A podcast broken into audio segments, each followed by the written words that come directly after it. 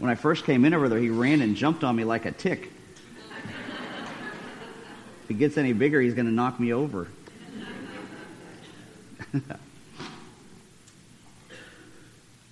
so, standing at 29,035 feet above sea level, Mount Everest is the highest mountain on earth with a summit that straddles the border between China and Nepal. And believe it or not, every year in May, some 1,200 people make a mad dash for its peak. Now, personally, I think that's crazy. But if that's your thing, go for it. And if any of you decide to make that trip now that you're retired, you better plan ahead because reaching the tallest summit on the planet is not for the faint of heart. Uh, oxygen levels, even at the base, are one third the amount that they are at sea level, and they steadily decrease as, as you ascend. Uh, temperatures are far below zero, bringing the ever present threat of frostbite. And altitude sickness begins to set in with effects that range from just a mild disorientation all the way to death. Uh, and because of all of that, people are careful how they approach it. They're careful how they approach that mountain. Uh, they, they watch their steps. They learn how to measure their ascent. And as a result, good mountain climbers have a healthy respect for the mountain. Uh, and, and not just for its beauty and its grandeur, but for its lofty heights and for its power and for its potential for danger. And as we move ahead in our sermon series through the book of Psalms, we're going to see today that King David had and he intended to inspire that same kind of awe and reverence and respect for the holiness of God. And we're going to see that today in Psalm 15, uh, which is a psalm of David. And he writes, O Lord, who shall sojourn in your tent? Who shall dwell on your holy hill? He who walks blamelessly and does what is right and speaks truth in his heart, who does not slander with his tongue and does no evil to his neighbor, nor takes up a reproach against his friend, in whose eyes a vile person is despised, but who honors those who fear the Lord, who swears to his own hurt and does not change, who does not put out his money at interest and does not take a bribe against the innocent. He who does these things never be moved. Never be moved. Now, I don't know if any of you have heard this, this story that I'm about to tell you. In fact, I don't even know if it's 100% true, but I, I did read it earlier this week, uh, supposedly based on a newspaper article uh, that in August of 1998, in Montevideo, Uruguay, a bass trombonist by the name of Paolo Esperanza, who played with the, the Uruguayan Symphony there, uh, in a misplaced moment of inspiration, decided he was going to make his own contribution to the cannon shots fired as part of the orchestra's performance of Tchaikovsky's 1812 overture at an outdoor concert where he was playing. Uh, so, according to the article, in complete seriousness, he placed a large ignited firecracker with the equivalent strength to a quarter stick of dynamite into the bell of his brand new brass Yamaha double valve bass trombone.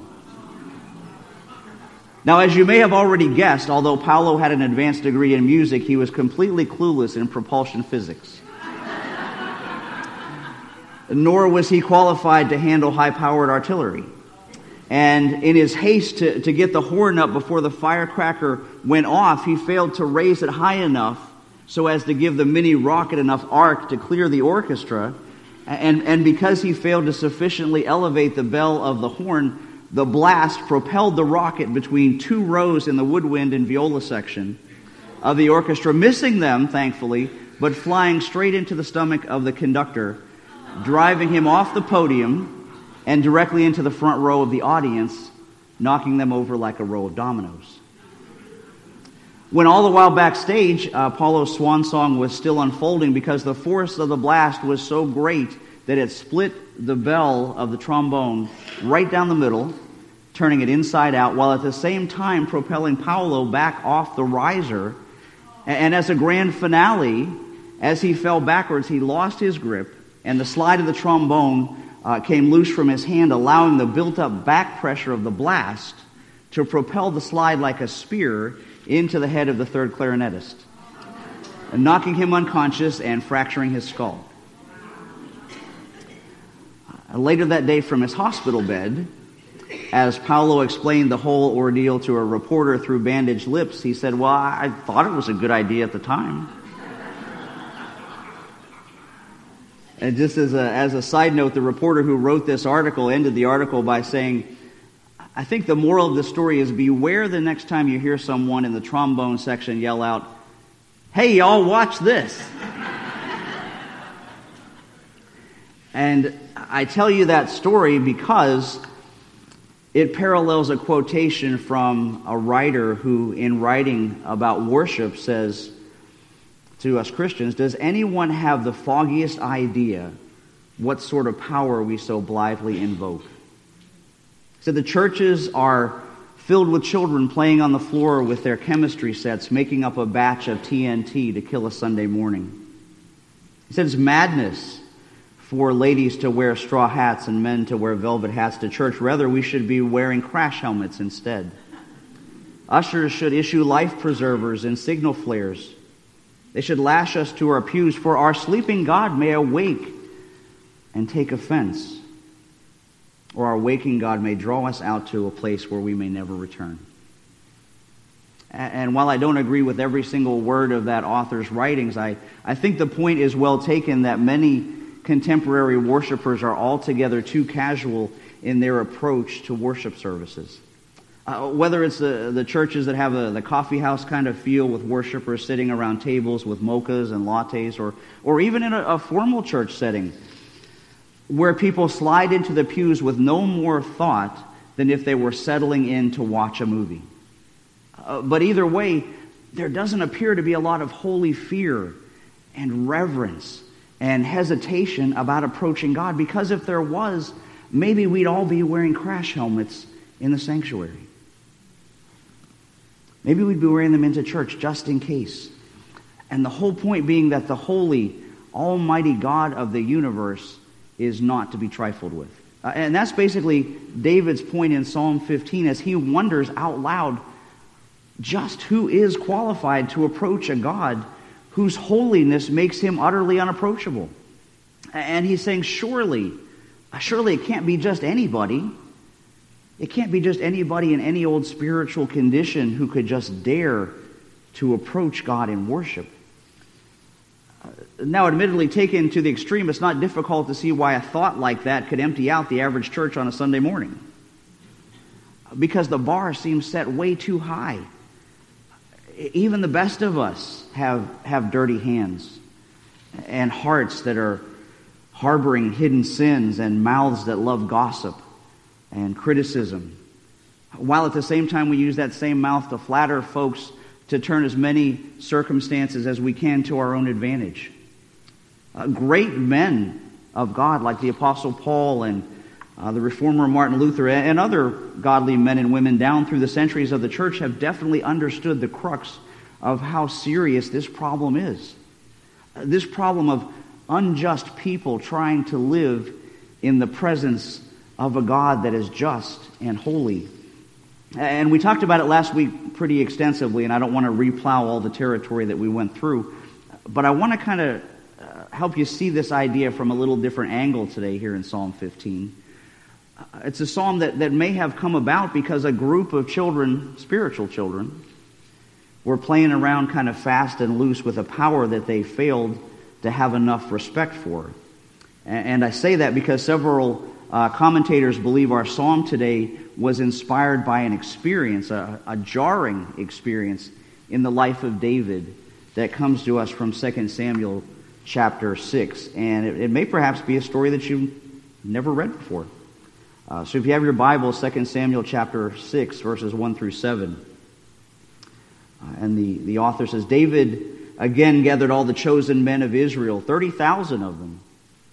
And David rose and went with all the people who were with him from Baale-judah, to bring up from there the ark of God, which was called the name of the Lord of hosts, who sits enthroned on the cherubim. They carried the ark of God on a new cart, brought it out of the house of Abinadab, which is on the hill. And Uzzah and Ahio, the sons of Abinadab, were driving the new cart with the ark of God. And Ahio went before the ark. And when they came to the threshing floor of Nacon, Uzzah put out his hand to the ark of God and took hold of it. The oxen stumbled. The anger of the Lord was kindled against Uzzah, and God struck him down there because of his error, and he died beside the ark. David was angry because the Lord had broken out against Uzzah, and David was afraid of the Lord that day, and he said, How can the ark of the Lord come to me? How can it come to me? Pretty shocking story, right? It's one of those rather difficult Old Testament passages that some readers struggle with. They struggle with the apparent brutality of God's judgment here and sometimes have a hard time trying to, to make sense of it. And it's because, it, let's be honest, it offends our human sensibility and our sense of justice, right? Uh, and the idea that in our eyes, you know, uh, the punishment has to fit the crime, and if we feel like the punishment is more severe than the crime, in our opinion, then an injustice has been committed. But then we have to take a step back and say, but wait a minute, this, this is God we're talking about. This is God. And the book of Genesis tells us the judge of all the earth must do right. We know that God's judgments are always righteous. We know his judgments are never unfair. They're never capricious. They're never dictatorial. In fact, it's impossible for God to be unjust because his very nature is truth and holiness and justice. But, you know, still some folks who don't recognize perhaps the majesty and the grandeur and the holiness and the height and the power of God, uh, this story can make them feel almost as angry as Samuel said David was. When David began to ask the question, Lord, uh, if this is going to happen, who can dwell in your sanctuary? And literally, the question he's asking is who can live in a relationship with such close proximity to God? Who can, who can get close to him in his tabernacle? That place that was considered to be the dwelling place of the Lord of hosts, the symbol of God's presence, the, the presence in the Holy of Holies where no one was allowed to go. No one except the high priest, and that was just once a year. That place where the Ark and the Covenant belonged. The, the place where it was actually headed when Uzzah touched the Ark and wham! He dropped dead. And just to kind of set the scene here, you have to kind of kind of picture in your mind. So the ark is being transported toward Jerusalem, and it's, uh, as you might expect, it was a, a, joyous celebration for the nation of Israel. And, and they're traveling, and all of a sudden, the oxen stumble. They, they trip over a rough patch in the road, and the, the cart lurched, and the ark is about to fall. And because of its sacredness, it was unthinkable to those standing around it that this precious object would be desecrated by falling in the mud of an ox traveled road. And so there's Uzzah, who immediately, instinctively, uh, out, of, out of pure human reflex, reaches out to keep the ark from falling in the mud. In his commentary uh, on this passage, R.C. Sproul wrote, From our perspective, this seems like an act of heroism on the part of Uzzah. We think Uzzah should have heard the voice of God from heaven shouting down, Thank you, Uzzah. But instead, he killed him on the spot. But why? Why would God do that? What, what was Uzzah's sin that caused God to, to act so harshly? And just to give you a little bit more background, uh, if you think back during the story of the Exodus uh, in the wilderness, if you remember, God had assigned tasks and duties to various clans and families in Israel uh, in caring for his traveling temple, for his, his tabernacle. And those jobs were passed down in families as a direct and sacred duty from a father to his son. Uh, every family knew what was expected of them and nobody else was allowed to do the jobs that they were supposed to do. Well, our, our friend Uzzah today was from a family and a tribe called the Kohathites. And God had specifically said to the clan that the Kohathites are to come and to carry the ark, but they must not touch the holy thing, or they will what? Die. They'll die. So we know Uzzah was aware of what his duties as a Kohathite were. He understood that God had declared that touching the ark was a capital offense. Uh, no Kohathite under any circumstances was ever, ever permitted to touch the ark. That's the whole reason the ark was made with rings on the side to put poles through to transport. If you had time to read the rest of the Exodus account, it was also well known that the ark was only ever, ever to be carried by men on foot. Period. And every Kohathite man and his son knew that.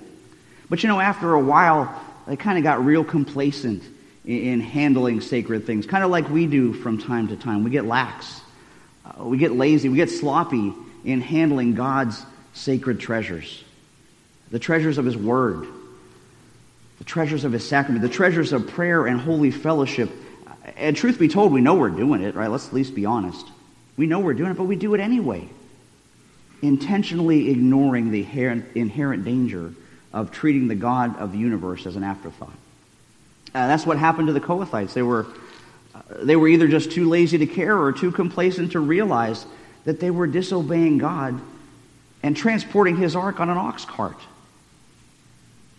And then there's Uzzah. Then there's Uzzah, who not only looks at the ark uncovered, but watches as the ark is loaded on a hay wagon. And not only did he do that, but he reached out his hand and he touched it. He, he handled the holy, he treated the consecrated like it was commonplace. Uh, and it was no act of hallowed heroism on his part, it was an act of arrogance. It was a sin of presumption because Uzzah assumed that his hand and his eyes were less polluted than the earth that was underneath his feet. But in God's sight, it wasn't the ground, it wasn't the mud that would desecrate the ark, it was the touch of a man. I want you to think about this. The dirt on the road was being obedient. It was doing what God tells dirt to do. When dirt gets packed down, it, it makes a firm place to walk. When it gets wet, it makes mud. When it gets baked, it makes clay. Dirt always does all the things that God commands dirt to do, but guess who doesn't? Humanity. Right? Humanity. You and me. It's man who rebels against God. And God did not want his holy throne to be touched by human hands that are all too often raised against him in rebellion. But, brothers and sisters, you know, but the reason that, that people can look on a story like this and wonder if God is really just and really fair and loving is, is because we don't properly understand the heights of God's holiness and justice and grace and mercy. We just don't, we don't realize it anymore. And you know, in, in, in, this country, we don't have too many criminal offenses that are still punishable by the death penalty. But you know, the Old Testament had about 30 or so, like uh, consulting a medium or a fortune teller, blaspheming God's name, kidnapping, rape. Uh, those were and are very serious to God because He said we bear His image. And when we violate that image in ourselves or in others, it's deadly serious. So when you take into account that just having those 30 capital offenses in the Old Testament Torah law, if you think about it, it's actually a demonstration of amazing grace, astonishing grace. But to realize that, you have to go all the way back to the beginning. You've got to go back to see God's original rules for the universe and see what exactly was the original penalty for sin in the created order. And the prophet Ezekiel helps us out with that. He gives us that answer in Ezekiel 18 when he said, The soul that sins, any sin, shall die. See, in creation, all sin is deemed worthy of death. Every sin is a capital offense. In the words of R.C. Sproul, uh, again, every sin is cosmic treason. Every sin is an act of supreme ingratitude toward the one in whom we owe everything. The one who, who created us and, and gave us the gift of life so when we sin and disobey God in the slightest point, what we're really saying is, God, we believe we're above your jurisdiction. We believe we have the right to do whatever we want to do and not what our Creator has commanded us to do.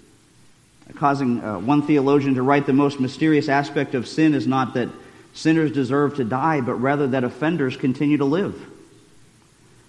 And so the issue is not why does God punish sin, but really why is he so patient with our rebellion?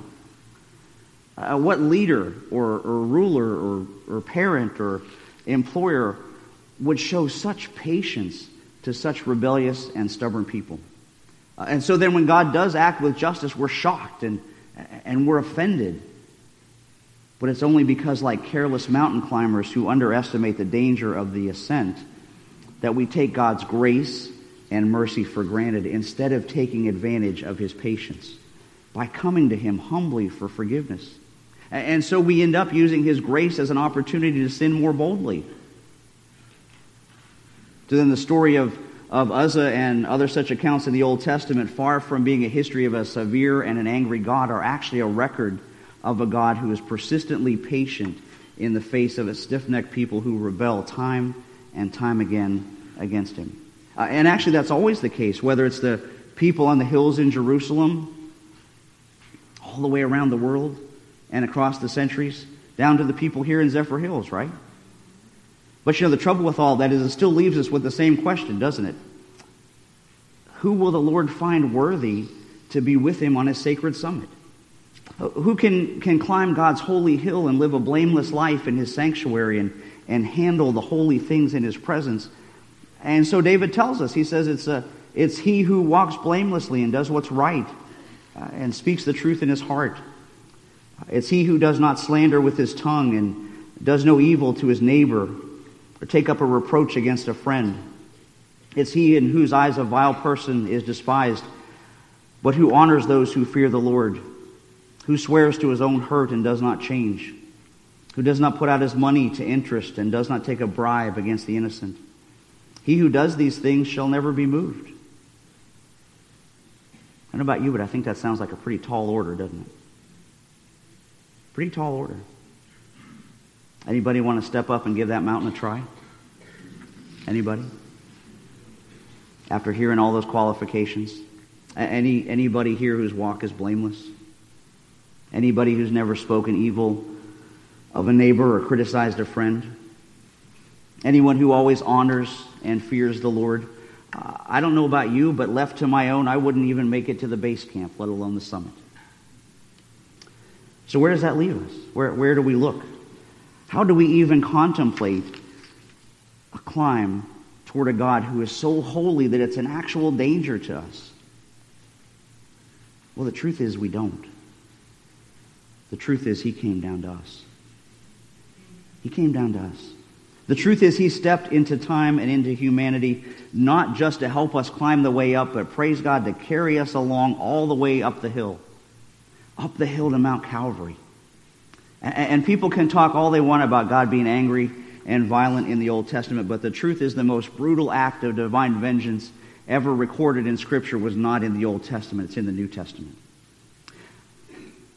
The things that men like Uzzah experienced were a walk in the park, or Sunday drive, a regular afternoon compared to the gruesomeness of Golgotha. On that hill were by far the most violent expression of God's wrath and justice was witnessed at the cross. Uh, if ever a person had room to complain of injustice, it was Jesus. If ever a scene made us dumbfounded at the wrath of God, it was at the cross. If ever a bad thing happened to a truly good person, it was at Calvary. At the cross where God crushed an innocent man under the weight of my sin and all the sin of the world. A place where our loving God has made a way for men and women to approach him. To approach him today through the person and the work of Jesus Christ. When by the ministry of the Holy Spirit we receive him by faith into our lives to dwell in us. And that's where our journey really begins. That's where Christ brings his sheep into his kingdom and begins that process of transformation in us. And he can do that. He can do that legitimately in spite of all of my faults and in spite of all of your faults because of the cross. Brothers and sisters, the Lord is calling you to his holy mountain today. But praise God, he's already done all the work. He's already made the way. He's already given us the roadmap of his word and the provision of his table and direct communication with the summit in prayer, all that's left for us now is to take that first step. Because, brothers and sisters, the mountain awaits. Will you join me there? Let's pray.